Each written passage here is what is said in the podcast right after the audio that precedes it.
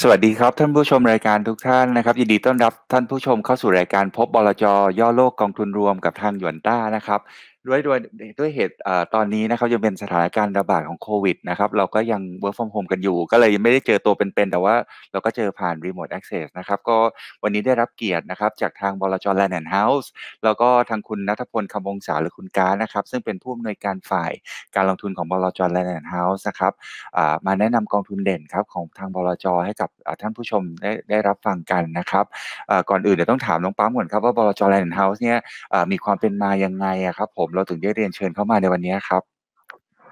ครับ ขอบคุณครับพี่เอครับ วันนี้เรามาทำความรู้จักนะครับประวัติความเป็นมาของบลจ Land and House หรือว่าเราเรียกว่า LH Fund ในมุมที่เราอะครับ ที่อาจจะยังไม่ทราบกัน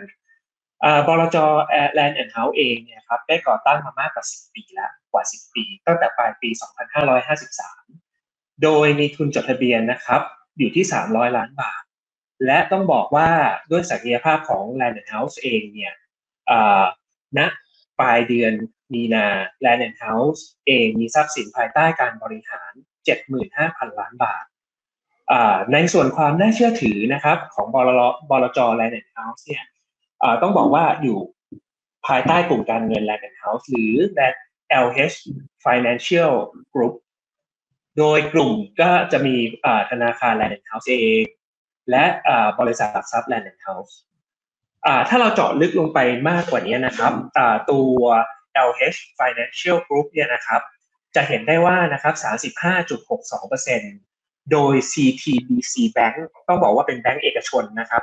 ของประเทศไต้หวัน ซึ่งมี credit rating เนี่ยในระดับออยู่ที่ A เลย rate โดย Fitch Rating นะครับ ทั้งนี้เนี่ยอีกครั้งนะครับในในปีนี้นะครับตัวบริษัทและบลจและเนี่ย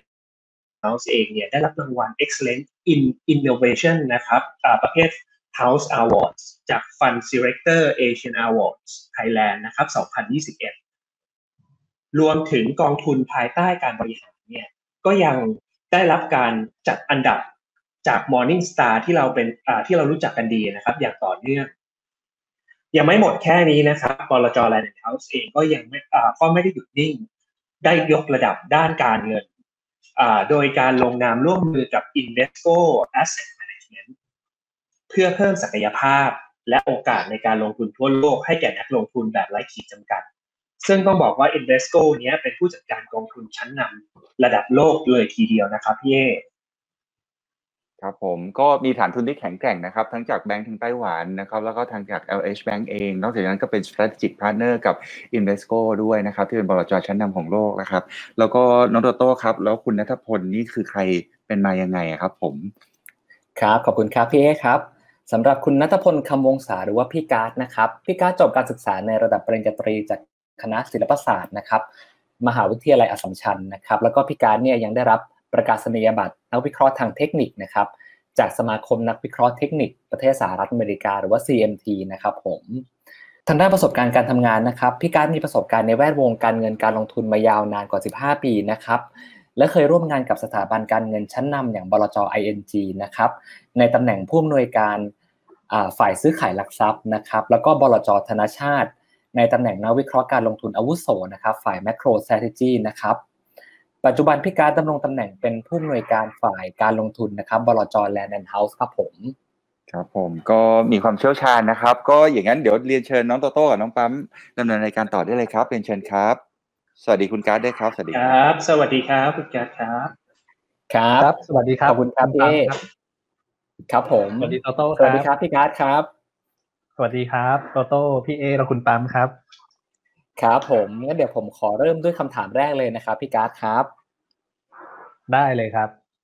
ครับผมพี่การฮะเดือนที่ผ่านมาเนี่ยตลาดการลงทุนถือว่ามีความผันผวนพอสมควรเลยนะครับ อยากให้พี่การช่วยสรุปบรรยากาศการลงทุนในเดือนเมษายนที่ผ่านมาสักหน่อยหนึ่งครับผมอ่าอย่างอย่างแรกเลยคือ ปีนี้เปิดปีมาก็มีเรื่องน่าตื่นเต้นต่อเนื่องนะครับ แต่สิ่งที่เรา ยังเน้นย้ำก็เหมือนเดิมคือการลงทุนใน portfolio ส่วนใหญ่เนี่ยเรายังแนะนำให้ลงทุนในหุ้น แน่นอนครับ ถ้าพูดถึงว่าหุ้นเนี่ยทุกท่านที่ฟังอยู่พอพูดถึงหุ้นไทยก็อาจจะตกใจนิดหนึ่งเพราะช่วงนี้มีข่าวเรื่องของผู้ติดเชื้อที่เพิ่มขึ้น แต่ว่าถ้าเป็นสถานการณ์ที่เมืองนอกเนี่ยบางประเทศก็เพิ่มขึ้น แต่บางประเทศก็มีพัฒนาการที่ดีขึ้นเป็นลำดับนะครับ ถ้าโดยโดยภาพรวมเดือนเมษายนเนี่ยหุ้นขึ้นนะครับ เอาเป็น คำว่าหุ้นขึ้นนี่ก็คือ MSCI World คือหุ้นหุ้นที่เป็นดัชนีหุ้นทั่วโลกแล้วกัน แนวโน้มเนี่ยค่อนข้างดีทีเดียวนะครับ หุ้นอเมริกาก็ยังปรับตัวขึ้นต่อเนื่อง มีมีทำออทามไฮไปด้วยนะ แล้วก็หุ้นเทคโนโลยีก็กลับมาละนะครับ แต่สิ่งที่สำคัญคือหุ้นต่างๆเนี่ยไม่ได้จำกัดอยู่ที่หุ้นเทคโนโลยีอย่างเดียวแล้ว มันกลายเป็นหุ้นหลากหลายกลุ่มเริ่มกลับมา อันนี้เป็นเป็นภาพของหุ้น ทั่วโลกก่อนนะครับ ไม่ได้เจาะจงไปที่หุ้นไทย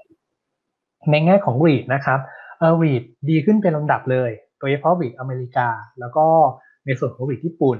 นะครับ REIT ไทยกับ REIT สิงคโปร์เนี่ยยังยังไม่ได้ไปไหนมาก แต่อย่างไรก็ตามเนี่ยมีอัตราเงินปันผลที่ค่อนข้างสูงทำให้เรามองว่ามี downside ที่ต่ำโดยรวมแล้วเนี่ยไม่ว่าจะเป็นตั้งแต่เดือนเมษาหรือว่าถือตั้งแต่ต้นปีมาถึงตอนนี้นะครับโตโต้ ภาพรวมของหุ้นนะครับ ผลตอบแทนค่อนข้างดีนะในในแง่ของกองทุนรวมที่ที่เรามอนิเตอร์กันอยู่นะครับ ผลตอบแทนที่อยู่ประมาณ7ถึง10%กันทีเดียวนะครับ เรียกได้ว่าปีนี้เป็นปีแห่งแห่งการลงทุนในหุ้นต่อไปครับผม ครับผม ทีนี้ถามนิดนึงครับเกี่ยวกับตัวเชิญเลยครับ เชิญเชิญพี่ปั๊มเลยครับ โอเคครับขอขอโทษทีครับโตโต้พอดีอยากถามว่าเมื่อกี้พูดถึง REIT เห็นพี่การ์ดพูดถึง REIT นะครับ REIT เนี่ยในมุมมองพี่การ์ดเนี่ยพี่การ์ดมองว่า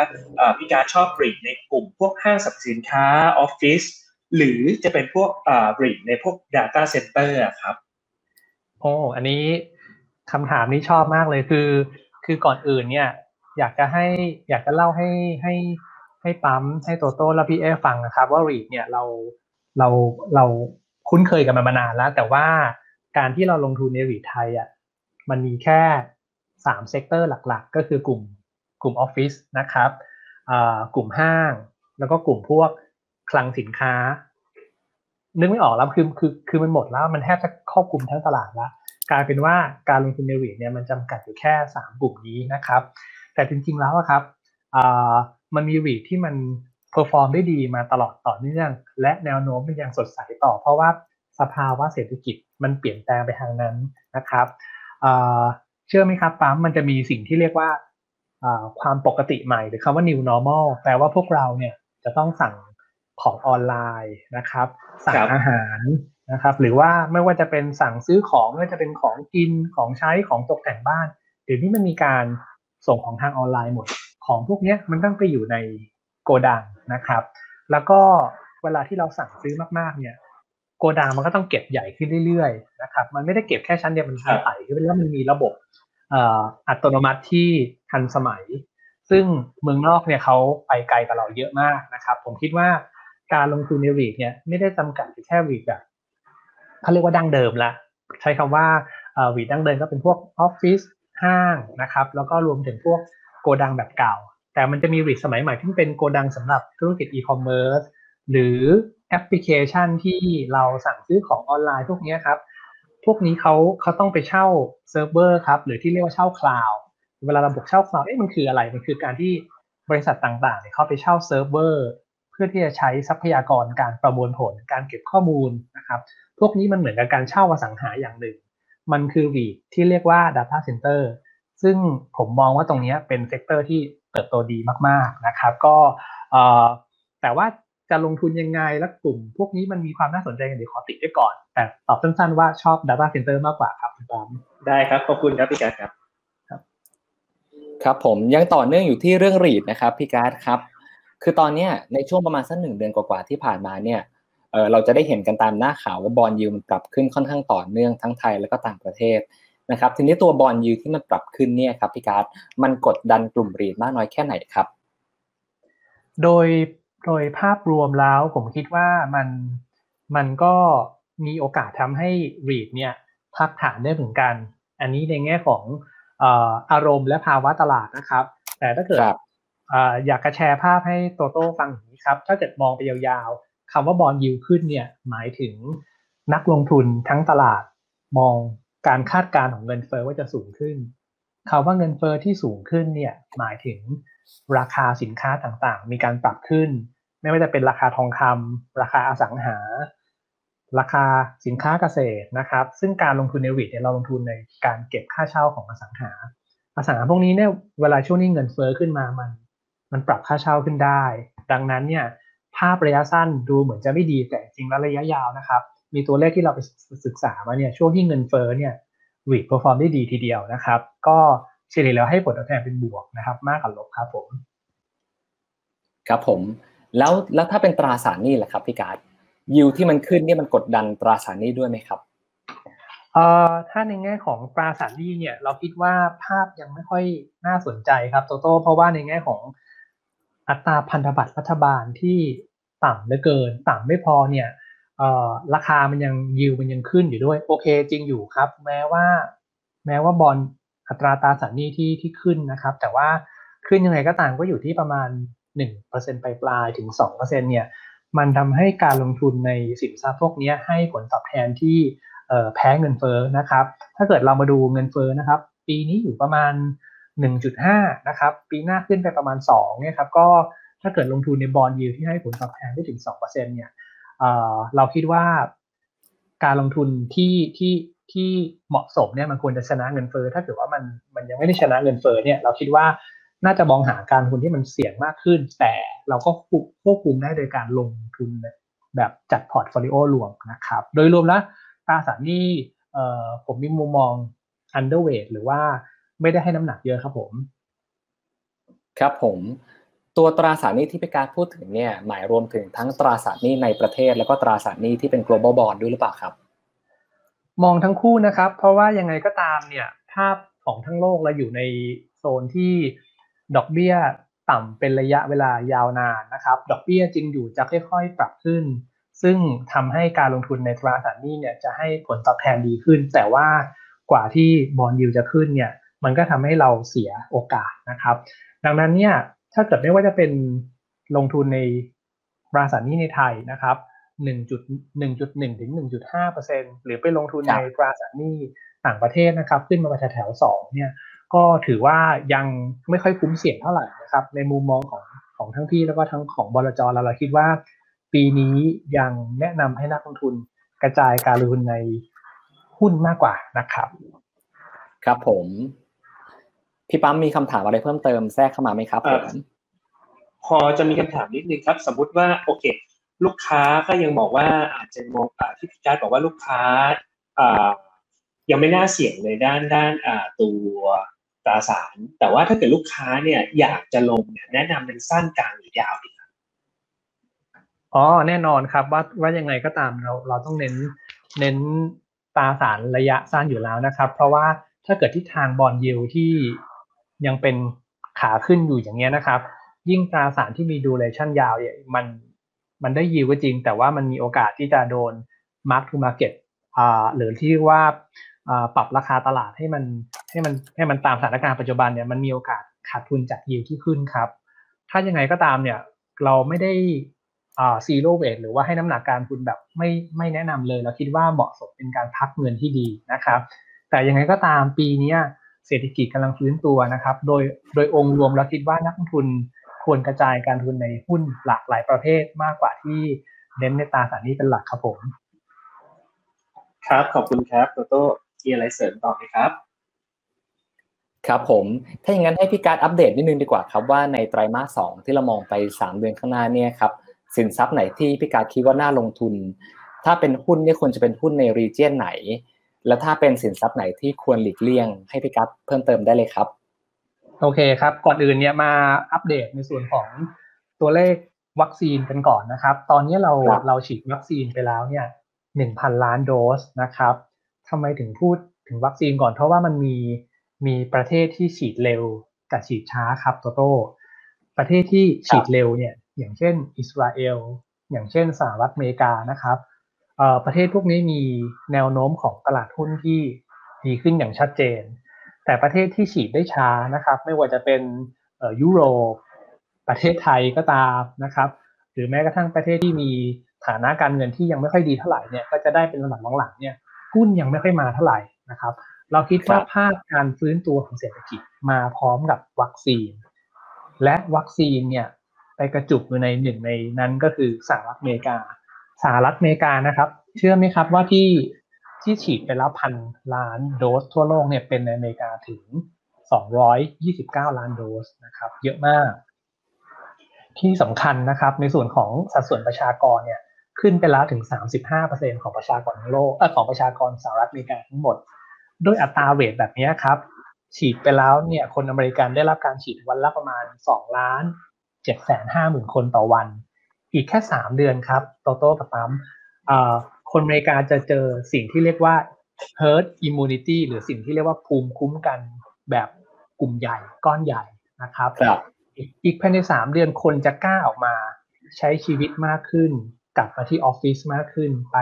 เวสต์ไปเที่ยวกินข้าวทานอาหาร เดินห้าง ไปเที่ยวรีสอร์ท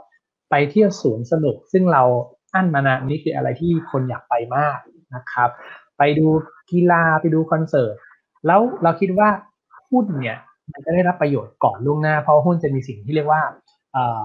ราคา ราคาเขาเรียก price in หรือว่าราคามันจะสะท้อนก่อนล่วงหน้าประมาณ 2-3 เดือนนะครับ ช่วงนี้เป็นช่วงที่น่าสนใจทีเดียวเกี่ยวกับหุ้นคอน sumer อันนี้คือกลุ่มแรกก่อน กลุ่มที่2นะครับก็คือกลุ่มที่เกี่ยวกับอสังหาริมทรัพย์นะครับ ประเทศที่มี การฉีดวัคซีนที่ล้ำหน้าไปแล้วอย่างอย่างอเมริกาเนี่ยทำให้กลุ่มที่เป็นเรียกว่าหุ้นกลุ่มอสังหาริมทรัพย์เนี่ยขึ้นมาได้ดีทีเดียวคาว่าสังหาริมทรัพย์ที่ไม่ได้หมายถึงหุ้นที่ขายบ้าน หรือว่าทำคอนโดนะครับ แต่หมายถึงหุ้นที่ทำพวกรีที่เน้นเก็บค่าเช่าจากสดใสขึ้นเรื่อยๆ เราเราเริ่มเห็นแสงสว่างแล้วแต่ว่าแสงสว่างตรงนี้มันมาไม่เท่ากัน ในอเมริกานี่สว่างจ้านิดนึง ในในอินเดียอาจจะยังไม่ค่อยจ้าเท่าไหร่อะไรเงี้ยนะครับเป็นมาเป็นโซนๆไปแต่ว่ายังไงก็ตามตอนเนี้ยถ้าเกิดมีทิศทางที่ชัดเจนเนี่ยหุ้นมันจะมีแนวโน้มที่สดใสก่อน แล้วเราก็ทำกันบ้านมาแล้วว่ามันควรจะเป็นหุ้นที่เป็นกลุ่มพวกคอน sumer กับกลุ่มวีดในอเมริกานะครับ ครับครับผมทางพี่ปั๊มมีคำถามไหมครับครับคำถามคือผมผมอาจจะถามเหมือนโต้นิดนึงครับแล้ว กลุ่มไหนที่เราควรหลีกเลี่ยงบ้างครับพี่การในในในแง่ของภาพภาพรวมนะครับพี่คิดว่าเอ่ออย่างแรกเลยคือเราเราเราต้องดูก่อนว่าสถานการณ์ตอนนี้แต่ละประเทศอะฟื้นตัวไม่เท่ากัน ยังไง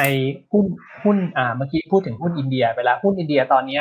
เอ่อผู้ติดเชื้อเยอะมากนะครับ เตียงไม่พอนะครับสถานการณ์เอ่อหนักกว่าเราอีกเยอะ ผมคิดว่า ราคาหุ้นเนี่ยตกลงมามีความน่าสนใจในแง่ของ valuation แต่ว่ายังไงก็ตามสถานการณ์ระยะสั้นเนี่ยก็ยังยังอยู่ในโหมดที่เราควรจะระแวดระวังกันต่อไป เช่น อันนี้เป็นตัวอย่างแรก อีกตัวอย่างหนึ่งก็คือหุ้นไทย เอาตรงๆเลยนะครับหุ้นเอาประเทศใกล้ๆเรานี่แหละคือประเทศเราเองเนี่ย เวลาเจออย่างเงี้ยมันมันทำให้ห้างเนี่ยเลื่อนเวลาปิดมาเร็วขึ้นนะครับ ในแง่ของการที่จะต้องไปร้านอาหาร สถานที่ที่ต้องปิด มันก็มีประกาศมามากขึ้นเรื่อยๆ พวกนี้โดยส่งผลกระทบโดยตรงกับกลุ่มรีนะครับ แต่แต่กลุ่มบีไทยเนี่ยเป็นกลุ่มที่เราเรียนตามข้อมูลจริงกันแล้วว่า ปันผลสูงสูงอยู่ที่หกเปอร์เซ็นแต่ว่าสถานการณ์ตอนนี้เราคิดว่านักลงทุนไม่ต้องรีบซื้อนะครับ ทยอยเข้าเมื่อมีอาการอ่อนตัวได้ เราเชื่อในปัจจัยพื้นฐานระยะยาว แต่ยังไงก็ตามระยะสั้นที่ที่เรายังห่วงเนี่ยบีทไทยก็เป็นหนึ่งในนั้น อินเดียก็เป็นหนึ่งในนั้นนะครับหุ้นยุโรปบางประเทศเราก็ยังกังวลนะครับ เพราะว่าเพราะว่ายุโรปก็มีการล็อกดาวน์เพิ่มหลายประเทศนะครับ ถ้าเกิดตลาดที่ถ้าถามว่ากังวลตลาดไหนก็จะเป็นประมาณนี้ แต่ถ้าถามว่ามั่นใจตลาดไหนเนี่ยเออพี่คิดว่าหุ้นเมกานะครับโดยเฉพาะโดยเฉพาะบางกลุ่มเนี่ยที่ชอบมากๆเลย บางกลุ่มที่มันได้รับประโยชน์จากการที่เศรษฐกิจเปิดใหม่เนี่ยก็จะชอบเป็นพิเศษครับผม ครับผมถ้าอย่างนั้นให้พี่การ์ดใช้เวลากับกองทุนที่วันนี้นำนำมาเสนอได้เลยครับ โอเค ก็ขอบคุณนะครับ ในส่วนของกองทุนที่ที่เราวิเคราะห์มาแล้วนะครับ ว่าภาพต่างๆ ไม่ว่าจะเป็นการแจกจ่ายวัคซีนที่มีความคืบหน้าอย่างรวดเร็วนะครับ แล้วก็จำนวนของผู้ติดเชื้อที่ค่อนข้าง เ t เบิลขึ้นหรือมั่นคงขึ้นจากจากเดิมที่สหรัฐอเมริกาเนี่ยมีผู้ติดเชื้อวันละสองแสนตัวเลขณปัจจุบันนะครับอยู่ที่ประมาณวันละหกหมื่นแน่นอนหกหมื่นยังเยอะยังเยอะอยู่ แต่อย่างไรก็ตามนะครับหกหมื่นเนี่ย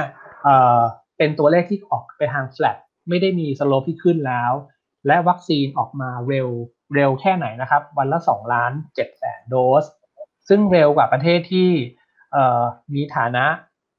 ด้อยกว่านะครับ หรือมีโอกาสการเข้าถึงวัคซีนน้อยกว่า อเมริกาเนี่ยได้รับวัคซีนมากกว่าประเทศพวกนั้นมากกว่า 27 เท่านะครับ ในแง่ของการฉีดต่อวัน ผมคิดว่าภาพตรงนี้มันเข้าทางหุ้นที่จะได้รับประโยชน์จากการที่คนเรากลับมาใช้จ่ายเงินนะครับ ออกไปท่องเที่ยว เราคิดว่าหุ้นกลุ่มที่ที่ว่านี่มันคือหุ้นกลุ่มคอน sumer นะครับกลุ่มคอน sumer คอน sumer ก็คือหุ้นที่เกี่ยวกับการอุปโภคบริโภคต่างๆ สิ่งที่เกิดขึ้นนะครับโตโต้ก็คือว่าประธานาธิบดีไบเดนท่านเพิ่งมีมาตรการอนุมัติออกมานะครับ งบกระตุ้นเศรษฐกิจ 2 ล้านล้านนะครับ อันนี้เข้าไปที่ระบบจ้างงานนะครับในแง่ของการก่อสร้าง ในของการทำโครงสร้างพื้นฐานของประเทศได้รับประโยชน์เต็มๆและสิ่งที่เพิ่มมาคือการให้เงินสนับสนุนเพื่อไปกระตุ้นเศรษฐกิจเนี่ยคนละ 1,400 เหรียญ1,400 เหรียญนี่เกือบ 50,000 บาทเลยนะครับ เชื่อไหมครับว่าผลโพของไอออมมือเลยนะครับ1,400นี่คือเอาไปครึ่งหนึ่งนะครับ เอาไปซื้ออาหารครึ่งหนึ่งห่มนะครับ ของกินของใช้อีก 20%เอาไปลงทุนนะครับ โดยเฉพาะผลคนทำผลสำรวจที่เป็นนักลงทุนอายุไม่ต่ำกว่าไม่เกิน 30นะครับคือคือเด็กรุ่นใหม่นั่นเองนั่นแหละไปซื้อหุ้น ถามว่าซื้ออะไรครับ ซื้อหุ้นเทคโนโลยี ซื้อหุ้นอีคอมเมิร์ซซื้อคริปโตเคอเรนซีนะครับ ส่วนที่เหลือก็เอาไปใช้จ่ายต่างๆ ไม่ว่าจะเป็นซื้อของกินของใช้ของสำรองนะครับ หรือเป็นพวก food supply ต่างๆ นั้นเนี่ยแสดงว่าตัวเลขที่มันสะท้อนมาเนี่ยมันทำให้เราเห็นว่าวัคซีนเริ่มมา คนเริ่มออกมาใช้จ่าย แล้วคนออกมาใช้จ่ายคนมีเงินไหม มีเงินครับเพราะรัฐบาลอัดเงินมาให้อีกยื่นมือมาให้อีกดังนั้นเนี่ยหุ้นที่จะได้รับประโยชน์เนี่ยก็จะเป็นหุ้นที่อยู่ในกลุ่ม ตามสไลด์ที่เรา โชว์อยู่ตรงนี้นะครับ ไม่ว่าจะเป็นกลุ่ม e-commerce นะครับ กลุ่มไม่ว่าจะเป็นตัว home improvement นะครับ ออกไปซื้อของใช้ในบ้าน หรือพวกร้านอาหารนะครับ หรือพวก entertainment ต่างๆ รวมถึงพวกวิดีโอเกมด้วยครับ ทีนี้เนี่ยมีตัวเลขที่น่าสนใจอย่างหนึ่งครับโตโต้ก็คือว่าสิ่งที่เราสงสัยว่าพวกอีคอมเมิร์ซครับ มันยังจะน่าสนใจไหมในแง่ของ ปีที่แล้วที่เราได้ประโยชน์จากโควิด -19 นะครับเอ่อปรากฏว่าหุ้นพวกนี้ขึ้นดีมาก ลูกค้านะครับนักลงทุนก็ถามเราเข้ามาเยอะว่าหุ้นอีคอมเมิร์ซยังยังจะไปต่อไหมนะครับ ผมมีตัวเลขมาแชร์ให้ฟังอย่างนี้ครับจากเดิมนะครับ ยอดขายอีคอมเมิร์ซเทียบกับยอดค้าปลีกทั้งหมดเนี่ยคิดเป็น 13%ในปีในปี 19 2019 พอเจอโควิดนะครับ ยอดขายอีคอมเมิร์ซมันกระฉูดขึ้นมาเป็น 16% หมายความว่า100บาทเนี่ย คนต้องอยู่บ้านเนี่ยก็เอา16บาทมาซื้อของผ่านช่องทางออนไลน์ ปรากฏว่า ตอนนี้เราเริ่มมาเปิดเมืองนะครับ คนก็สงสัยว่าเอ้ยอย่างนั้นหุ้นที่เป็นกลุ่มพวกอีคอมเมิร์ซน่าจะยัง น่าจะไม่ไม่โตแรงแล้วล่ะ น่าจะยังแผ่วน่าจะแผ่วกลับมาเหมือนเดิมแล้วล่ะ ปรากฏว่าปีนี้นะครับ ตัวเลข e-commerce ที่คาดการไว้นะครับของ Invesco นะครับ ล่าสุดก็คืออยู่ที่ 18เปอร์เซ็นต์อ่า แปลว่าตัวเลขมันเติบโตขึ้นอีก ไม่ว่าจะเจอก่อนโควิดนะครับ แล้วก็เจอโควิด แล้วช่วงนี้โควิด เริ่มดีขึ้นมีวัคซีนมา คนก็ยังใช้จ่ายผ่านออนไลน์อยู่สิ่งนี้ครับ เราจะเรียกว่า new normal แปลว่าเราใช้แอปพลิเคชันนั้นในการสั่งอาหารในการสั่งซื้อของออนไลน์แล้วเรา เราปิดกับดักเขาเรียบร้อยแล้วล่ะ ก็คือกลายเป็นลูกค้าไปโดยปริยายพวกนี้มันทำให้ ผลประกอบการของบริษัทที่เราไปลงทุนอยู่ไม่ว่าจะเป็นหุ้น e-commerce นะครับ shopping online อย่าง Amazon อย่าง JD.com อะไรพวกนี้นะครับ มีการเติบโตที่โดดเด่นนะครับ earning growth ของหุ้นพวกนี้ไม่ว่าจะเป็นปีที่แล้วก็โตประมาณ double digit นะครับ 40%ปีนี้ก็ยังโตประมาณ 30%เรียกได้ว่าสถานการณ์ยังอยู่ในแนวโน้มที่ค่อนข้างสดใสทีเดียว อันนี้คือคือกลุ่มแรกนะครับ แต่ในภาพที่ขึ้นในหน้าจอเนี่ยจะเห็นได้ว่า ไม่ไม่ไม่ได้จำกัดการลงโอกาสการลงทุนแค่หุ้นที่เป็นอีคอมเมิร์ซเท่านั้น มันมีความต้องการหรืออุปสงค์จากคนที่ไม่ได้ไปดูการกีฬานะครับ คนเมคนอเมริกาติดอเมริกันฟุตบอลมากๆ ชอบดูมวยแบบ MMA มากๆนะครับ ชอบดูคอนเสิร์ต อยากไป entertainment resort คาสิโนโรงหนังพวกนี้นะครับ ไปไม่ได้มาตลอด กลายเป็นปีนี้ทยอยเปิด ซึ่งหุ้นพวกนี้แนวโน้มจากปีที่แล้วครับ จากการที่สวนสนุกคอนเสิร์ตอะไรพวกนี้นะครับ ร้างเลยไม่มีคนกลายเป็นตอนนี้กลับมาเริ่มแน่นมากขึ้น ผมคิดว่าหุ้นพวกนี้มีความน่าสนใจที่ดี เพราะว่าการฟื้นตัวจะกลับมาอย่างรวดเร็วนะครับ โดยเฉพาะประเทศอย่างสหรัฐอเมริกานะครับ ครับ ทีนี้มาดูมาดูในแง่ของผลการดำเนินงาน ของปีนี้นะครับปีนี้ครับเป็นปีที่เจอโควิดหลายระลอกนะครับ แต่อย่างไรก็ตามวัคซีนมาแล้วนะครับ แล้วก็มาตรการกระตุ้นเศรษฐกิจของอเมริกาก็เยอะมากนะครับ แล้วในแง่ของคนก็มีเบกเงินกระตุ้นมาอีก คนส่วนใหญ่ได้เงินมาก็เอาไปจับจ่ายใช้สอยในอีคอมเมิร์ซนะครับ ไปซื้อ item เกม ไปซื้อของใช้ในบ้าน แล้วก็ส่วนใหญ่ก็ไปท่องเที่ยวนะครับทำให้ หุ้นที่เกี่ยวกับสันทนาการแล้วก็เกี่ยวกับพวกอุปโภคบริโภคเลยเพราะอีคอมเมิร์ซเนี่ยมันมีการเติบโตต่อเนื่อง เราคิดว่าปีนี้น่าจะเป็นปีที่ดีต่อเนื่องนะครับ อัปเดตจนถึงในสไลด์เนี่ยผลตอบแทนตั้งแต่ต้นปีนะครับกองทุนอ่า Invesco Global Consumer นี่บวกอยู่14%แต่ว่าอ่าช่วงช่วงถ้าอัปเดตถึงปัจจุบันถึงถึง ถึงอาทิตย์ที่แล้วเลยเนี่ยยังบวกอยู่ประมาณ 10%นะครับถือว่าใช้ได้ ถ้าเทียบกับหุ้นไทยที่อ่าก็มีความผันผวนนะครับพอๆกัน ครับ ในแง่ของเหตุผลต่างๆ เนี่ยเราคิดว่าหุ้นกลุ่ม e-commerce นะครับ ไม่ว่าจะเป็นการใช้จ่ายผ่านสมาร์ทโฟนนะครับ การใช้จ่ายผ่านแท็บเล็ตเนี่ยมันจะกิน Market Share มากกว่าการที่คนเราจะเข้าเข้า คอมพิวเตอร์ตั้งโต๊ะที่บ้านมากขึ้นเรื่อยๆนะครับ เพราะว่าเราเข้าสู่สังคมที่เป็น new economy พวกนี้เนี่ยมันทำให้หุ้นที่ได้รับประโยชน์ไม่ว่าจะเป็นบริษัทส่งอาหาร บริษัทดูหนังฟังเพลงอะไรพวกนี้มีการเติบโตที่สูงนะครับ ก็สังเกตได้ว่าคนคนเรานะครับ ดูทีวีน้อยลงนะครับ ดู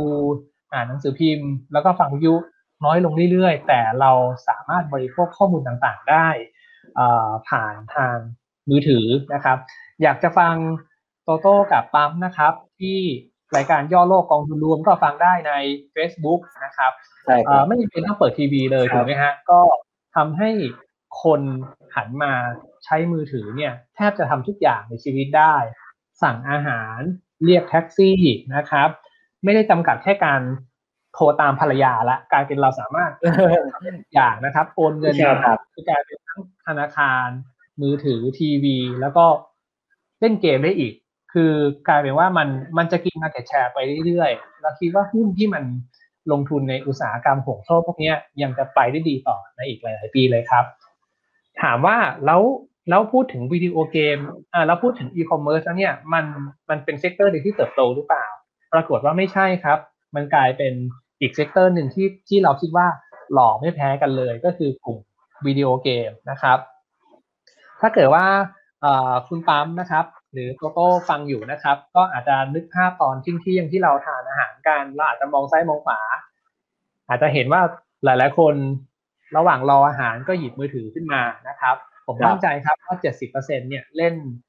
โซเชียลมีเดียนะครับ Twitter Facebook Instagram นะครับแต่อีก 30%เนี่ย เล่นวิดีโอเกมทั้งนั้นเลย เป็นเกมทางมือถือและพวกนี้โมเดลพื้นฐานฉลาดมากๆครับ และมันกำไรดีมากเลยครับ อยากจะเล่าให้ฟังมากเลยคือ ในแง่ของโมเดลธุรกิจหุ้นเกมเนี่ยกำไรมันมากขึ้นเพราะว่าเราแต่ก่อนเราต้องไปซื้อเกมที่คลองถม เราต้องไปซื้อเกมที่สะพานเหล็กนะครับ ไม่รู้ไม่รู้เกิดทันหรือเปล่านะฮะต้องไปซื้อที่ทันครับที่เมกาพาซาเนี่ยนะครับ กลายเป็นเวลาไปซื้อเนี่ย เราต้องต้องได้เป็นตลับนะครับ แล้วก็มีมีมีหน้ามีคนมาเก็บหัวคิว ปัจจุบันเราเล่นเกมเราดาวน์โหลดผ่าน สิ่งที่เรียกว่า iOS สิ่งที่เรียกว่า Apple Play อ่า Google Play Store นะครับอ่าเราไม่ต้องมีหน้าร้านนะครับ ไม่มียี่ปั๊วซาปั๊ว ค่าธรรมเนียมค่าคอมมิชชั่นที่มีหน้าร้านออกไปเลย บริษัทเกมกำไรพุ่งขึ้น บริษัทพวกนี้นอกจากกำไรดีแล้วเขามีโมเดลการทำธุรกิจแบบใหม่ที่เอาเกม ไปให้เล่นฟรีนะครับ โหลดเล่นก่อนฟรีๆเลย เสร็จแล้วนะครับ อยากจะเล่นเกมเนี่ยจากเดิมต้องซื้อสองสามพันบาทกลายเป็นเล่นฟรีไปก่อน แต่ถ้าเกิดเล่นไปสักพักหนึ่งมันจะติดอะไรบางอย่าง อุปกรณ์มันจะยิงได้ไม่สุดนะครับ เพื่อนเพื่อนจะเพื่อนจะหล่อกว่า เพื่อนจะมีอุปกรณ์เยอะกว่า เราจะไปไปไม่สุดสักที มันจะมีเงื่อนไขที่เขาออกแบบมาอย่างดี อันอย่างแยบยลทำให้เราจะต้องซื้อเงื่อนไขเพิ่ม หรือที่เรียกว่าซื้อ character ซื้อ itemนะครับ ซื้อความสามารถ ซึ่งพวกนี้เขาเรียกว่าอ่าขออนุญาตใช้ภาษาอังกฤษเขาเรียกว่าไมโครทราน a c t ชันหรือการการเก็บเบี้ยป้ายรายทางยิบย่อยนะครับ เชื่อไหมครับว่ามีอาจจะเคยได้ยินข่าวว่าเด็กๆสมัยนี้นะครับ เล่นเกมทีเติมเกมมาเป็นหมื่นบาท ผมไม่แปลกใจเพราะว่ามันมันเป็นอะไรที่ เติบโตดีมากๆ แล้วมันก็มีอะไรให้ทำเงินได้อีกเยอะ ไม่ว่าจะเป็นการขายไอเทม ขายตัวละคร ขายอาวุธนะครับเอ,อที่สำคัญ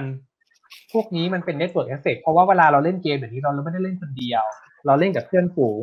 แล้วมันจะมีสิ่งที่เรียกว่าความกดดันทางสังคม เพราะว่าเพื่อนซื้อไปแล้ว ถ้าเราไม่ซื้อเราจะน้อยหน้าเพื่อนนะครับเอ,อพวกนี้มันมีในมีในความเป็นจริง ซึ่งเบอร์หนึ่งเบอร์สองในตลาดเนี่ย อย่าง Tencent อย่าง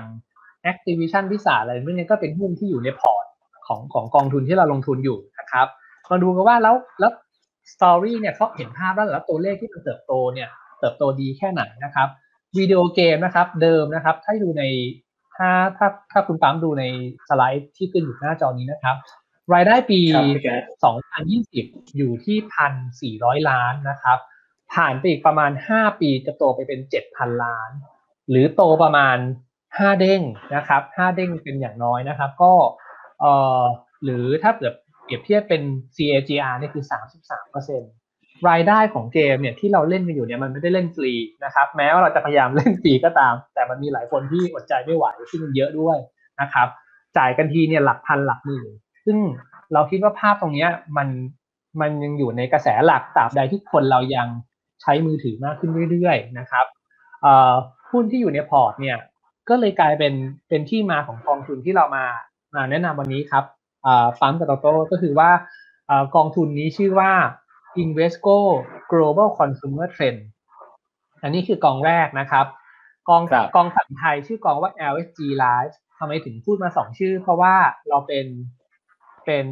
feeder fund feeder fund แปลว่าเรานำเงินที่เราบริหารทั้งหมดเนี่ยไปลงทุนกับพาร์ทเนอร์พาร์ทเนอร์ก็คือกองทุนที่ชื่อว่า Invesco Global Consumer Trend นะครับ สิ่งที่ Invesco ซึ่งเป็นผู้จัดการกองทุนที่เราเป็นพาร์ทเนอร์ด้วยเนี่ยเขาบริหารยังไง เขาลงทุนในหุ้น e-commerce 30%ครับ เขาลงทุนในหุ้นที่เป็นสันทนาการและ entertainment อีกประมาณ 30%และอีก 20%เป็นหุ้นวิดีโอเกมนะครับ กลายเป็นว่าประมาณเกือบ 80%ของพอร์ตเนี่ย ก็เติบโตไปกับหุ้น 3 กลุ่มเหล่านี้นะครับ ยังจะมีหุ้นเกี่ยวกับรถยนต์ด้วยนะครับ ก็ถือว่าน่าสนใจมาก ๆ ถามว่าน่าสนใจแล้วเนี่ยคงคงคงอยากเห็นผลตอบแทนกันแล้วนะครับ ผลตอบแทนของกองทุน Invesco ที่ที่เราคัดเลือกมาเป็นอย่างดีแล้วเนี่ย ได้รับรางวัล Morning Star 5 ดาวนะครับ Morning Star 5 ดาวหมายถึงมีผลการดำเนินงานที่ดีเทียบกับความเสี่ยงนะครับ แล้วก็ยังชนะดัชนีเกณฑ์มาตรฐาน แล้วก็ดีคู่แข่งด้วย เรียกได้ว่าครบเครื่องทีเดียว คนที่ประเมินก็เป็นบริษัทจัดอันดับชั้นนำของสหรัฐอเมริกานะครับ อย่าง Morning Star ผลตอบแทนหนึ่งปีที่ผ่านมาครับ อยากอยากโชว์มากเลยก็คือหนึ่งปีที่ผ่านมาบวก 93เปอร์เซ็นตนะครับนี่คือปีที่เราเจอมหาวิกฤตโควิด ไปแล้วยังบวกได้ขนาดนี้นะครับ แล้วแล้วที่ผ่านมาพอเปิดปีมาแล้วเนี่ยหุ้นที่เป็นกลุ่มเทคโนโลยีก็โดนขายแรงปรากฏว่ากองทุนเราก็ยังบวกอยู่ได้ประมาณ7%นะครับ ผมมีความมั่นใจและภูมิใจในกองนี้เป็นอย่างยิ่งว่า ปีนี้เนี่ยจะเป็นปีที่น่าจะน่าจะเป็นปีที่ดีของกองทุนประเภทหุ้นคอน sumer นะครับ เราคิดว่าหุ้นไม่ว่าจะเป็นกลุ่ม e-commerce กลุ่มท่องเที่ยวสันทนาการและกลุ่มวิดีโอเกมเนี่ยครับใจพื้นฐานเป็นดีแล้วล่ะ แต่ว่าจะเลือกใครมาบริหารล่ะ เราคิดว่าเลือกผู้จัดการกองทุนที่มีผลการดำเนินงานโดดเด่นอย่าง Invesco เนี่ยก็น่าสนใจทีเดียวครับ ทีนี้นะครับในในในในประเด็นสุดท้ายของกองนี้นะครับ มีสองกอง ประเด็นสุดท้ายเนี่ยก็คือหน้าหุ้นล่ะครับ หน้าหุ้นเรามาทำความรู้จักกับหน้าหุ้นสั้นๆทีเดียวนะครับ หน้าหุ้นอย่างเช่น บริษัทที่ชื่อว่า booking.com booking.com นะครับเป็นบริษัทที่เป็นแม่ของ Agoda นะครับ แล้วก็เป็นแม่ของ Booking ที่เป็นแอปจองโรงแรม ผมเล่าภาพให้ฟังอย่างนี้ครับ เดิมนะครับ Booking มีกำไรกำไรต่อหุ้นนะครับ100 เหรียญในปี 2019 พอปี 2020 นะครับ Booking มีกำไรเหลืออยู่แค่4เหรียญนะครับ ไม่แปลกใจเพราะว่าคนโดนล็อกดาวน์นะครับ ไปไหนไม่ได้ บินไม่ได้ ออกนอกประเทศไม่ได้ บินในประเทศก็ยังไม่ได้นะครับ ปัจจุบันเริ่มมีการฉีดวัคซีนในสหรัฐอเมริกาอย่างรวดเร็ว คนเริ่มออกมาดูคอนเสิร์ต ออกมาดูมวย ออกมาเที่ยวลงหนัง ออกมาเที่ยวสกี เล่นสกีเล่นหิมะกันได้มากขึ้นนะครับ domestic flight เนี่ยเริ่มมาแล้วนะครับ การจองโรงแรมในประเทศเติบโตอย่างรวดเร็วมากๆนะครับเอ่อยังไม่นับพวก travel bubble อีกหุ้น booking.com นะครับ ปีนี้จะมี EPS อยู่ที่ 38เหรียญนะครับ เรียกได้ว่าโตเท่าไหร่ครับเอ่อโตประมาณเกือบ 5 7 72เปอร์เซ็นต์นะครับเจ็ดไม่เจ็ดสองเปอร์เซ็นต์ครับเจ็ดร้อยี่สิบห้าเปอร์เซ็นต์ครับขออภัยพูดผิดไปเล่นหนึ่งไม่ตกใจเลยนะครับ ไม่ได้ฟังผิดเจ็ดร้อยี่สิบห้าเปอร์เซ็นต์ EPS growth นะครับ เพราะว่าคนเราจากที่ไปเที่ยวไม่ได้ ขับรถเที่ยวไม่ได้ ข้ามประเทศไม่ได้นะครับไปตั้งแคมป์ไม่ได้ตอนนี้เริ่มทำได้ โดยเฉพาะประเทศที่มีการฉีดวัคซีนอย่างรวดเร็วอย่างสหรัฐอเมริกาเอาประเทศนี้เป็นหลักก่อนนะครับ ก็หุ้นตัวนี้ก็เลยเข้ามาอยู่ในพอร์ตเราคิดว่าเห็นเห็นหุ้นตัวนี้มาก็น่าสนใจนะครับ อีกตัวหนึ่งก็คือ Amazon Amazon ที่เป็นหุ้นที่เบอร์หนึ่งของโลกไปแล้ว เติบโตไปตามกระแสหลักของโลกอย่างอีคอมเมิร์ซนะครับ ปีที่แล้วมี EPS growth ที่เติบโตสูงถึง 40%ปีนี้ก็ยังเติบโตต่ออีก 30%ก็ไม่แปลกใจที่เจอโควิด หรือไม่เจอโควิดหุ้นตัวนี้ก็ยังจะไปต่อนะครับ เป็นเบอร์หนึ่งของโลกทางด้านอีคอมเมิร์ซก็คิดว่าภาพต่างๆยังยังเข้าทางของการลงทุนในหุ้นกลุ่มนี้อยู่นะครับ อีกสักตัวหนึ่งนะครับ ในแง่ของ Caesars Entertainment ละกันอ่าเป็นเป็นเป็นของแปลกที่ที่หลาย ๆ กองทุนไม่ค่อยมีนะครับ ก็เป็นหุ้นที่เกี่ยวกับสันทนาการนะครับเอ่อรีสอร์ท entertainment จัดการกีฬาแข่งขันเวทีมวยนะครับ มีคาสิโนนะครับ แล้วก็รวมถึงพวกร้านอาหารหรูพวกนี้จะเป็นหุ้นที่เกี่ยวกับการที่คนออกมาใช้ชีวิตมากขึ้น ออกมาใช้จ่ายมากขึ้นนะครับ เราคิดว่า กำไรพวกนี้เนี่ยมีโอกาสเติบโตสูงจากการที่ปีที่แล้วฐานต่ำมากๆนะครับ ปีนี้ก็มีการเติบโตที่สูงครับ โดยภาพรวมหน้า top 10 จะเป็นประมาณนี้ครับ แล้วก็อันนี้จะเป็นเป็นประวัติการจ่ายปันผลของกองทุน LSG Life นะครับ อันนี้สำหรับคนที่ลงทุนในคลาส D หรือว่ากองทุนประเภท ประเภทจ่ายปันผลนะครับ เรามีการจ่ายปันผลออกมาเนี่ย ปีหนึ่งไม่ต่ำกว่า สองครั้งนะครับ ปีที่แล้วจ่ายไปสี่ครั้ง ปีนี้เปิดมาก็จ่ายมาแล้วอีกสองครั้งนะครับ ก็เรียกได้ว่าสมนาคุณให้ลูกค้านะครับ ผลตอบแทนเป็นยังไงบ้างครับหนึ่งปีที่ผ่านมาบวกมาร้อยสามเปอร์เซ็นตนะครับ ถือว่าภูมิใจนำเสนอมากๆ แล้วก็เป็นลักษณะของกองทุนที่ไม่เหมือนใครจริงๆ เราคิดว่าปีนี้คนกังวลเรื่องหุ้นเทคโนโลยีเนี่ยโดนขาย แต่ผลตอบแทน year to date ยังบวกได้อย่าง แข็งแกร่งนะครับ เพราะว่ากองทุนนี้ไม่ได้เน้นเทคน็อกนะครับ เป็นกลุ่มคอน sumer นะครับ โดยภาพรวมก็ก็จบไปแล้วถึงกองนะครับ งั้นพี่พี่ต่อได้เลยใช่ไหมครับ โตโต้กองท็อปจีต่อได้เลยครับพี่การครับ โอเค ก็เป็นเป็นเมื่อกี้เป็นภาพภาพแรกไปนะครับ คือเราคิดว่าหุ้นกลุ่มคอน sumer นะครับ ตรงประเด็นเลยวัคซีนมาคนออกมาใช้จ่ายเงินนะครับ คนบริการไม่เก็บเงินเป็นคนสเปนเงินนะครับ ออกไปใช้ชีวิต เงินเข้ามาในระบบเศรษฐกิจโดยตรงนะครับร้านอาหารไนท์คลับโรงหนัง ski resort ได้ประโยชน์เต็มๆ เราเน้นลงทุนในหุ้นกลุ่มนี้นะครับ อีก 2 กลุ่มที่เหลือคือพวกอีคอมเมิร์ซกับอีสปอร์ตก็เป็นอะไรที่เติบโตตามกระแสหลักของโลกนะครับ อันนี้คือภาพภาพใหญ่ ทีนี้มาดูอีกกลุ่มหนึ่งอีกกองทุนหนึ่งนะครับอาก่อนจะไปเกือบเกือบนึกขึ้นเกือบลืมนะครับ กอง G Life เนี่ยพอดีผมโดนถามเยอะนะครับ EPS growth ของของของกองเนี้ย จะเติบโตเท่าไหร่นะครับ เพราะว่าปีที่แล้วเนี่ย performance ดีมาก นักลงทุนก็เลยถามว่า แล้วแล้วหุ้นมันขึ้นมาแพงหรือยังนะครับ ผมเล่าให้ภาพให้ฟังนี้ว่ากองทุน LG Life เนี่ยมี EPS growth เฉลี่ยต่อปีนะครับ 31%ต่อปีใน 3 ปีข้างหน้า เราก็เลยค่อนข้างอุ่นใจนะครับ PE ของพอร์ตอยู่ที่ 25 เท่าก็เลยเห็นแล้วเนี่ยกล้าที่จะมาเล่าให้ฟังวันนี้ว่าเออนี่แหละนี่แหละเป็นกองที่เราคัดมาแล้วว่า บลจแลนด์เฮาส์เลือกมาแล้วว่า G ไลท์เป็นหนึ่งในกองที่น่าจะเป็นกองที่หล่อที่สุดกองหนึ่งของของบลจเลยทีเดียวนะครับ เอาล่ะมามามาดูกองกองที่สองนะครับ กองสุดท้ายก็คือกอง Prop G ย่อมาจาก G คือ global REIT หรือว่าอสังหาทั่วทั่วโลก สิ่งที่เราคิดว่าน่าสนใจก็คือว่านักลงทุนเนี่ยเมื่อกี้ผมได้เล่าภาพให้ฟังนะครับ เล่าให้ปั๊มกับโตโต้ฟังว่า อน sumer ดีอย่างนั้นดีอย่างนี้เนี่ยยังไงก็ตามมันก็คือหุ้นครับ หุ้นที่มีความผันผวนนะครับ มีความผันผวนสูงด้วยสูงแค่ไหนนะครับ 36%ต่อปี อันนี้คือไม่ใช่ return นะครับ อันนี้คือความเสี่ยง แล้วก็มีมีโอกาสมีโอกาสขาดทุนสูงสุดเนี่ยเอ่อถึง 39%แปลว่าอะไรช่วงที่เราลงทุนในวิกฤตปีที่แล้วนะครับ ผมบอกปี ผมบอกกองนี้หล่อขึ้นมาเป็น100% แต่ระหว่างทางเงินเราลงไป 40%นะครับ แล้วมันลงชั่วคราวครับแน่นอน มันมันกลับมา เรามั่นใจว่าทุกครั้งที่มันมี drawdown มันจะกลับมา เพราะว่า fundamental หรือว่าปัจจัยพื้นฐานมัน support แต่ยังไงก็ตามเนี่ยกองทุนประเภทหุ้นเนี่ยมันผันผวนสูงนะครับ ดังนั้นเนี่ยเราไม่ควรจะลงทุนในกองใดกองหนึ่งอย่างเดียว เราควรมีรีดมาด้วย ส่วนรีดเนี่ยประเด็นที่ที่ปั๊มได้ถามโตโต้ได้ถามไปแล้วเนี่ย พี่ก็ค่อนข้างทำกันบ้านมา แล้วก็มั่นใจว่ารีดที่น่าสนใจอะมันไปอยู่ในต่างประเทศนะครับ ซึ่งไม่ได้อยู่ในเอเชีย ไม่ได้อยู่ในยุโรป แต่มันอยู่ทั้งโลกเลย โดยที่ต้องเน้นเป็นอเมริกาเป็นหลัก ซึ่งเราก็เลยเรียกรวมๆว่า global real estate หรือ global REIT นะครับสิ่งที่เราอยากจะเล่าภาพให้ฟังนะครับปั๊มก็คือว่า REIT เนี่ยมันไม่ได้จำกัดแค่แบบดั้งเดิมละ เราจะมี REIT แบบใหม่ ซึ่งต้อง ขออนุญาตมา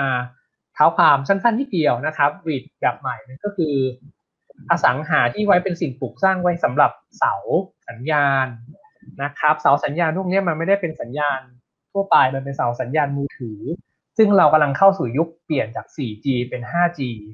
ความสำคัญมันก็เลยเป็นเหมือนกระดูกสันหลังของระบบเลยนะครับ เพราะว่าการวางเสา มันเปลี่ยนโครงสร้างพื้นฐานมันเปลี่ยนเทคโนโลยีไปหมดเลย ดังนั้นเนี่ยมันต้องวางใหม่ มันต้องวางเพิ่มขึ้น ผู้ประกอบการพวกนี้เรียกว่าอยู่ในยุคทองคำของเขาเลยนะครับเขากำลังเติบโตไปตามการเปลี่ยน 4G เป็น 5G นะครับ Data Center เหมือนกันครับ อสังหาที่มีทั้งหมด 7-8 ชั้นนึกภาพตามนะครับไม่ได้มีพนักงานเดินไปเดินมาใส่สูทผูกไทเลยเป็นตึกที่มีแต่เซิร์ฟเวอร์เป็น rack rack rack เป็นชั้นชั้นชั้นชั้นชั้นนะครับ แล้วก็ไฟวิบทั้งทั้งตึกเลยนะครับ มีแต่มีแต่เซิร์ฟเวอร์ทั้งตึกเลย พวกนี้ให้บริการ เช่า cloud เช่า cloud คืออะไรคือการเก็บข้อมูล การประมวลผลนะครับ การจัดจราจร traffic ของเว็บไซต์ลูกค้านะครับ ข้อมูลต่างๆ ไม่ว่าจะเป็นดูหนังฟังเพลงนะครับ หนังนี่มันมันมันอยู่ใน Netflix นี่ไม่ได้เป็นสิบเรื่องนะครับ มันมีเป็นล้านเรื่องนะครับ YouTube มีคลิปเป็นไม่ใช่ล้านเรื่องนะครับ มีเป็นพันล้านคลิปอย่างนี้นะครับ พวกนี้อยู่ใน Data Center หมดนะครับ ข้อมูลในตลาดหลักทรัพย์หุ้นมี 700 ตัวก็ไม่ได้เก็บในฮาร์ดดิสก์มาเป็นพอร์ตมาได้มันอยู่ใน cloud อยู่ใน Data Center นะครับลูกค้าแบงก์ก็เช่า Data Center นะครับกลายเป็นบริษัททั้งหลายแหล่เนี่ยก็มาเช่า Data Center กันหมด ผู้ประกอบการธุรกิจประเภทนี้ดูเหมือนเป็นตึกแบบอสังหาทั่วไปแต่ข้างในแล้วเนี่ยมัน modern มากนะครับ แล้วมันมีการเติบโตที่สูงตามพฤติกรรม New Normal ที่คนเปลี่ยนมาใช้ข้อมูลมากขึ้น นะครับ ซึ่งมันมาคู่กัน cell tower กับ Data Center จะมามาไปด้วยกัน อีกอันหนึ่งที่มาไปด้วยกันก็คือ e-commerce เพราะว่าคนเราเนี่ย เวลาเวลาใช้ Data Center ใช้อะไรครับ บริษัทเก็บข้อมูลในแง่ของ e-commerce นะครับ สั่งซื้อของออนไลน์ข้อมูลก็ไปอยู่ในเซิร์ฟเวอร์ของ Data Center นะครับ พวกนี้ก็ต้องมี warehouse มีโกดังคลังสินค้านะครับ พวกนี้ก็มีการเติบโตที่ดีตามบริษัท e-commerce เรียกได้ว่าเป็น เป็นตัว support ซึ่งกันและกัน อีกกลุ่มหนึ่งนะครับที่ที่ฟังง่วงนอนนิดนึงก็คือตัว healthcare แต่จริงแล้วเอ่อเป็นกลุ่มที่มีการเติบโตดีมากๆ โดยเฉพาะในในทวีปยุโรปนะครับ อย่างเช่นในเบลเยียมในในเยอรมัน เพราะว่าตลาดตรงนี้เป็นตลาดระดับบน คนที่อยู่ที่ยุโรปเนี่ยต้องการการดูแลแบบพรีเมียม เป็นชนชาติที่มีฐานะการเงินดีมากนะครับไม่ใช่ดิตธรรมดา และ วัฒนธรรมเขาไม่เหมือนกับเรา คือพอแก่ไปเนี่ยส่วนใหญ่ความเป็นจริงคือลูกหลานไม่ได้อยู่ด้วยกันนั่นเองนะครับ ก็เลยต้องมีต้องการต้องมีสถานที่ที่มาดูแล ซึ่งไม่ได้สืบโทมเลยเลยเป็นแบบทันสมัย มีบรรยากาศที่สดชื่นนะครับ มีความร่มรื่น แล้วก็มีเทคโนโลยีในการของการปลอดภัยข้างล่างมีห้องพยาบาล มีห้องฉุกเฉินมีระบบการล้ม เวลามีดีเทคการล้มได้สามารถมี พยาบาลมีหน่วยงานเข้ามาเข้าถึงได้ภายในไม่กี่นาที พวกนี้มันคือเขาเรียกว่า senior housing ซึ่งเป็นตลาดระดับบนที่มีการเติบโตสูง อสังหาริมทรัพย์ที่เราเน้นทางด้านนี้ถือว่าอยู่ในช่วงยุคที่กำลังเริ่มต้นของการเติบโต เพราะว่ายุโรปเข้าสู่สังคมผู้สูงวัยแล้วนะครับ ยุโรปเข้าสู่สังคมผู้สูงวัย ยุโรปมีกำลังซื้อนะครับ แล้วก็คนยุโรปมีวัฒนธรรม แยกกันอยู่นะครับ ไม่ได้ไม่ได้อยู่กับครอบครัวเหมือนเหมือนเหมือนด้านเรา ดังนั้นเนี่ยตลาดตรงนี้ยังเติบโตได้อีกมากนะครับ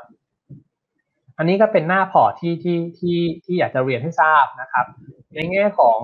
ของภาพต่างๆ ก็ยังสนับสนุนการลงทุนในวีดไม่ว่าจะเป็น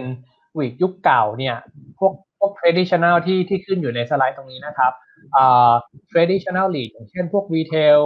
พวก office หรือพวก residential เนี่ย มีสัดส่วน80%แต่ถ้าเกิดเป็นรีดที่เป็น modern read เนี่ยอยู่ที่ 17%หรือว่าน้อยมากๆนะครับ พวก data center พวก cloud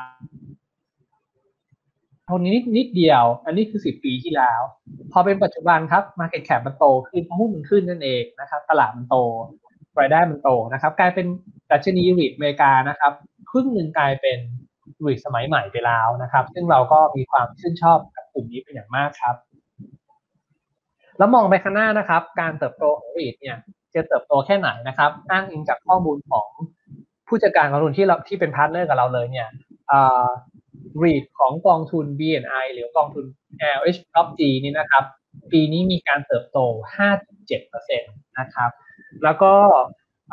มีเงินปันผลอยู่ที่ 3.5%ดังนั้น คาดการผลตอบแทนนะครับ เป็นการคาดการเท่านั้นนะครับ สามารถนำมาบวกกันได้เลยก็คือประมาณ ประมาณ 8-9%ซึ่งเป็นสิ่งที่ฟันเมนเจอร์หรือคุณคริสเตียนเนี่ยเขาค่อนข้างมั่นใจว่าการลงทุนในวีปีนี้เนี่ยเศรษฐกิจฟื้นตัววัคซีน แจกจ่ายอย่างรวดเร็วในอเมริกา REIT อเมริกามีการเติบโตสูงจากพฤติกรรม new normal นะครับคนที่ออกมาใช้จ่ายเงินอย่าง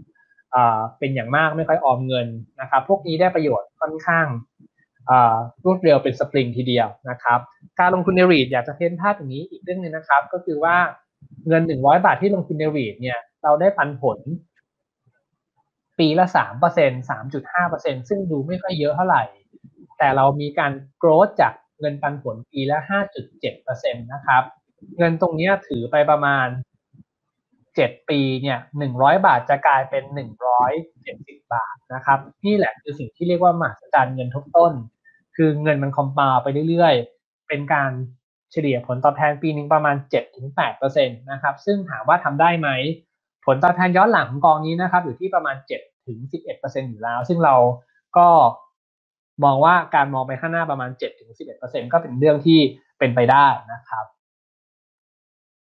โดยภาพรวมของ portfolio นะครับก็สรุปในแง่ของกองทุน REIT ที่เราเออมองว่าภาพเศรษฐกิจประเภท New Economy ยังเติบโตดีรีด Data Center หรือพวกที่เป็นเสา telecom นะครับหรือพวกที่เป็นโกดังทางสินค้า พวกนี้เราชอบมากๆเนี่ยมันอยู่ในพอร์ตเป็นส่วนใหญ่เลยครับผม REIT industrial มันมันคือ sector ที่เรียกว่า REIT industrial นะครับ industrial แปลว่าอุตสาหกรรมคือพวกโกดังนะครับ specialized ก็คือพวกที่เป็น Data Center หรือพวกเสาสัญญาณนะครับ เรียกได้ว่าน้ำหนักการลงทุนใหญ่ๆ 3 กลุ่มเนี่ย ก็กลายเป็นกลุ่มที่เราชื่นชอบแล้วก็เล่าภาพให้ฟังอยู่เมื่อกี้นะครับ ทั้งสองกองอทั้งสองกลุ่มเลยทีเดียวนะครับ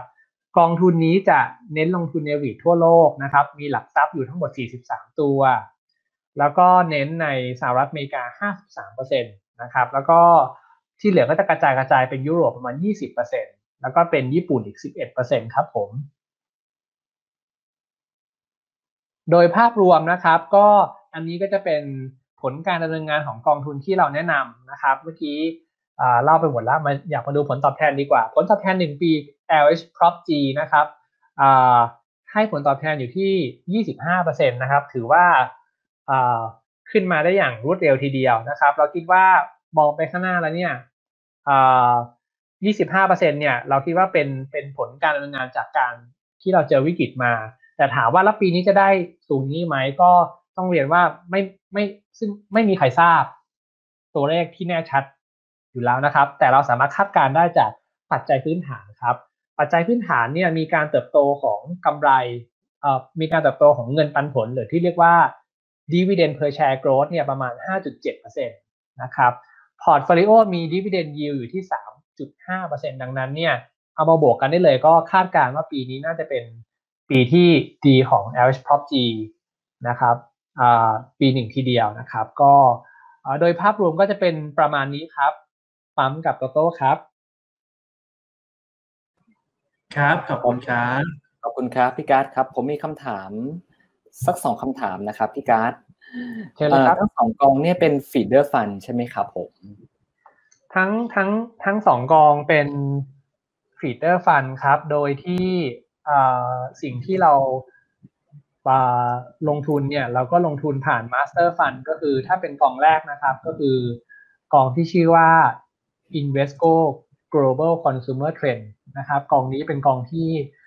ผลการดำเนินงานดีมากๆนะครับ ขึ้นขึ้นเยอะทีเดียว แต่ว่าเวลาลงก็ผัดผวนทีเดียว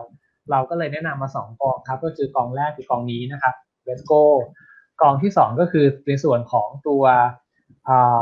BNI BNI Capital นะครับ ซึ่งเป็นกองที่เน้นลงทุนในรีสหรัฐอเมริกานะครับ ก็มีผลการดำเนินงานที่สู้กองแรกไม่ได้แต่อย่างไรก็ตามมาคิดว่าภาพมองไปข้างหน้าแล้วเนี่ย แนวโน้มดีทั้งคู่ครับผมครับครับผมทั้งสองกองนี้ป้องกันความเสี่ยงเป็นยังไงบ้างครับ ค่าเงินครับผม โอเคขอบคุณครับโตโต้ในแง่ของการป้องกันความเสี่ยงนะครับ เรา มีเราเรามีการเรามีการเรามีการชี้แจงว่าป้องกันตามดุลยพินิจของผู้จัดการกองทุนนะครับ แต่ในความเป็นจริงคือเราไม่อยากจะมากังวลตรงนี้เราก็เลยมีการป้องกันความเสี่ยงแทบจะเต็มจำนวนนะครับ อยู่ที่ประมาณ 95%ขึ้นไปนะครับ เป็นเป็นขั้นต่ำอยู่อยู่อยู่ตลอดนะครับ ก็แล้วแต่บางทีก็อาจจะมีบวกลบนิดหน่อยตามตามรอบของของ ของสัญญาค่างเงินที่ต้องต้องต้องปรับนะครับ แต่ว่าโดยเฉลี่ยเราไม่ต่ำกว่า95 ครับผมขอบคุณครับ ทีนี้คำถามหนึ่งที่ที่จะได้ได้ยินบ่อยก็คือ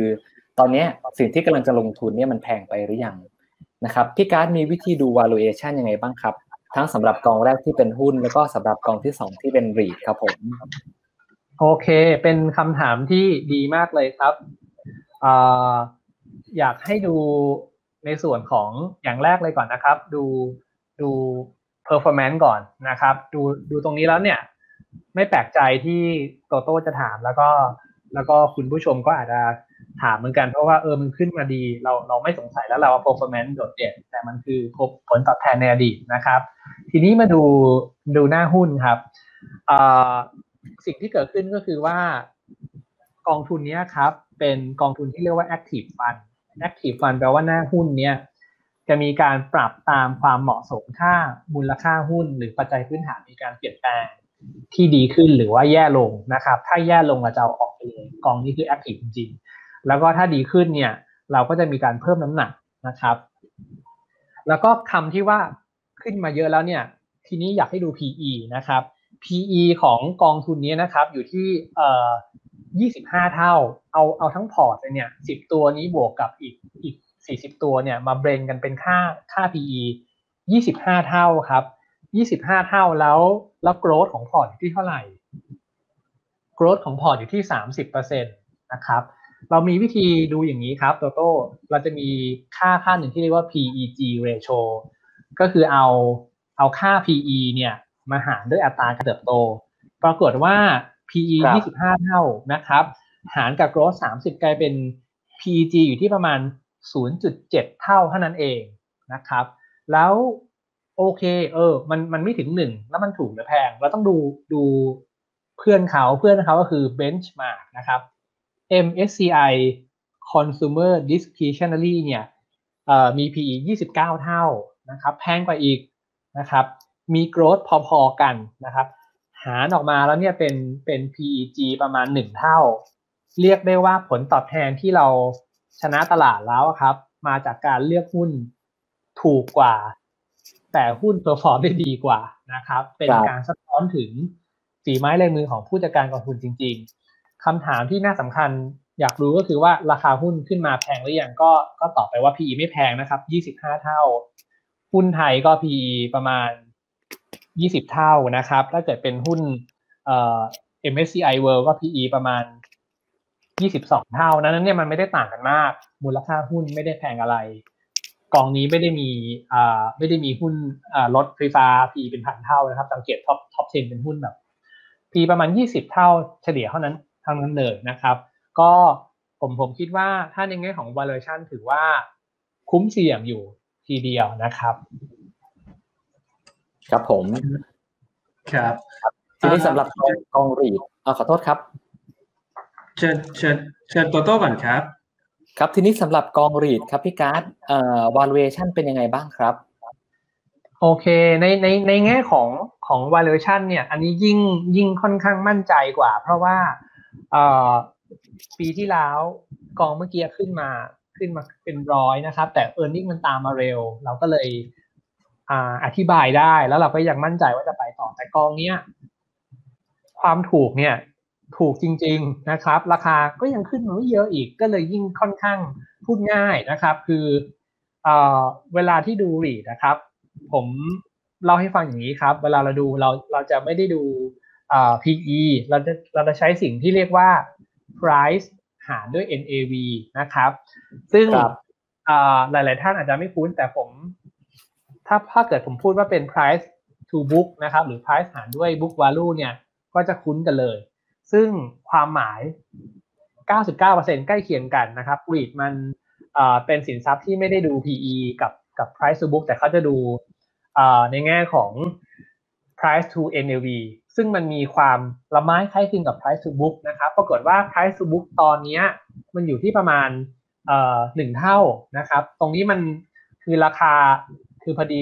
กราฟที่ขึ้นตรงนี้มันเป็น discount to NAV แปลว่าถ้ามันเท่าสุถ้ามันคือศูนย์เปอร์เซ็นต์มันคือหนึ่งเท่า ถ้ามันต่ำศูนย์เนี่ยมันคือประมาณ 0.9 เท่าประมาณนี้นะครับ แต่ปัจจุบันมันขึ้นมานิดหน่อยแล้วก็จะเป็นประมาณ 1 เท่านะครับ ก็ดูตรงนี้ก็ได้นะครับ price to NAV อยู่ที่ประมาณ 1.1 เท่า โดยโดยโดยเฉลี่ยย้อนหลังไปแล้วเนี่ย price to book ที่เคยขึ้นสูงที่สุดนะครับ ก็จะเป็นประมาณ 1.1 เท่า1อ่า 1.2 เท่านะครับ ก็ทำให้มูลค่าปัจจุบันเนี่ยก็ยังไม่แพงเกินไปนะครับ ที่สำคัญมันมี growth ครับ มี growth อยู่ที่ประมาณ 6%ครับนะครับ ครับ ชัดเจนครับอ่าพี่การเชิญครับเอ่อพอดีพอดีเอ่อเวลาใกล้ใกล้หมดแล้วอ่าเหลืออีกนิดเดียวคืออยากให้พี่การ์ดอ่าสำหรับนักลงทุนนะครับ พอดีว่ายังไงมันก็มา ผ่านมาประมาณสี่ถึงห้าเดือนแล้วเนาะอาอาจจะมีกองทุนไหนที่พี่การอยากแนะนำเลือกตัว S S F R U F บ้างนะครับฝากนักลงทุนเพื่อลดหย่อนภาษีในปีนี้ครับ โอเค ในส่วนของอในส่วนของ S S F นะครับสองต้องต้องต้องต้องเรียนว่าสองกองเนี้ยไม่ยังไม่มีนะครับ แต่เราก็กำลังพิจารณาอยู่นะครับ เรามีกองที่ชื่อว่า LS Global Equity หรือ LSGQ นะครับ อันนี้มีมีทั้ง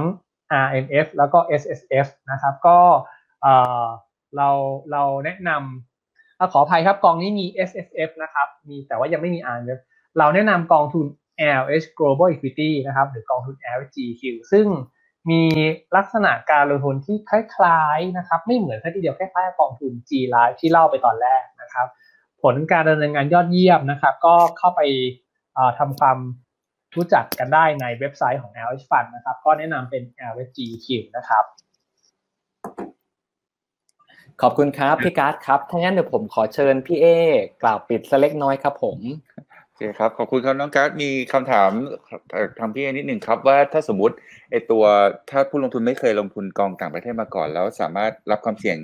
จากการแลกเปลี่ยนได้เนี่ย จะแนะนำให้เขาลงตัว LHG Life หรือตัว Prop G อะครับผม maximum สักกี่เปอร์เซ็นต์ของพอร์ตดีอะครับผมจากเงินลงทุนทั้งหมดที่เขามีอยู่อะครับ อืม ขอบคุณครับพี่ อันนี้เป็นคำถามที่ดีมากเลยถามเผื่อเผื่อไปถึงการจัดพอร์ตเลยก็ผมคิดว่า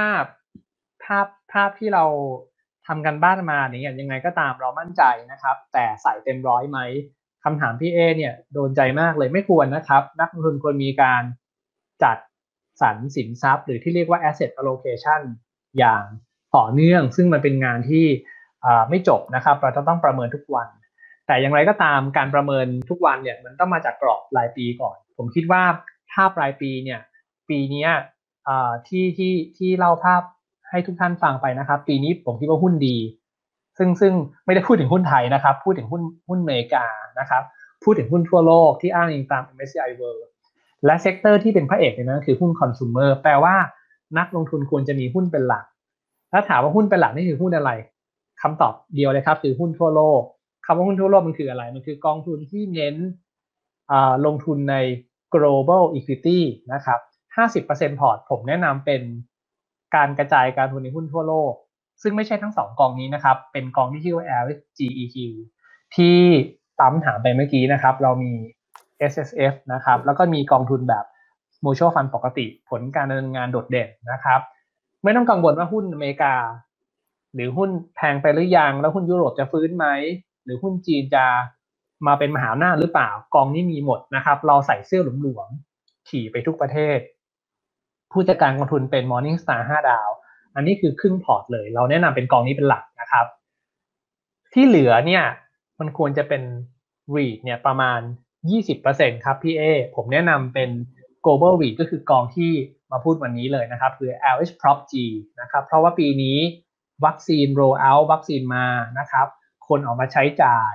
คนออกมาท่องเที่ยว เศรษฐกิจที่มีตังนะครับ คนที่ออกมาท่องเที่ยวเยอะที่สุดและได้รับเงินกระตุ้นเยอะที่สุด มาตรการกระตุ้นเศรษฐกิจที่เรียกได้ว่าถูกใจเนี่ยก็ต้องเป็นสหรัฐอเมริกา ซึ่ง global REIT เนี่ยมีสัดส่วนในอเมริกาเยอะถึง 55%ของพอร์ตนั้นควรจะมีควรจะมี global REIT ในพอร์ตการลงทุนอีก 20%อีก 30%นะครับ ผมคิดว่าหุ้นที่เป็นวิดีโอเกม หุ้นที่เป็นอีคอมเมิร์ซเนี่ยไปต่อแน่นอนนะครับ fundamental มันแข็งแกร่งมากๆ โลกนี้ยังไงก็มาทางนี้ ก็แนะนำเป็นกอง G Life นะครับ ถ้าเกิดถ้าเกิดว่าจะให้จัดพอร์ตโดยรวมให้นะครับ 50%เป็นหุ้นโลก จะซื้อของเราก็ได้หรือซื้อของใครก็ได้นะครับ แต่ต้องเป็นหุ้นทั่วโลกไม่ต้องไม่ต้องเบสเลยว่าว่าที่ไหน แต่ควรจะใส่เสื้อหลวมๆคุณอ่าไม่จำเป็นจะต้องถูกทางเสมอ แต่ถ้าเกิดผิดทางเนี่ยคุณไม่เจ็บตัวนะครับ อีก 20%เป็น global REIT เพราะปีนี้ REIT ฟื้นตัว อีก 30%เป็นหุ้น e-sport ครึ่งหนึ่งเป็นหุ้น G Life ครึ่งหนึ่งก็ไม่ว่ากันนะครับ โดยรวมก็ก็จะชอบประมาณนี้ครับผมได้ครับขอบคุณน้องการ์ดมากครับสำหรับวันนี้ก็กองทุนทุก กองทุนนะครับ ส่วนใหญ่ของของ LH Fund ที่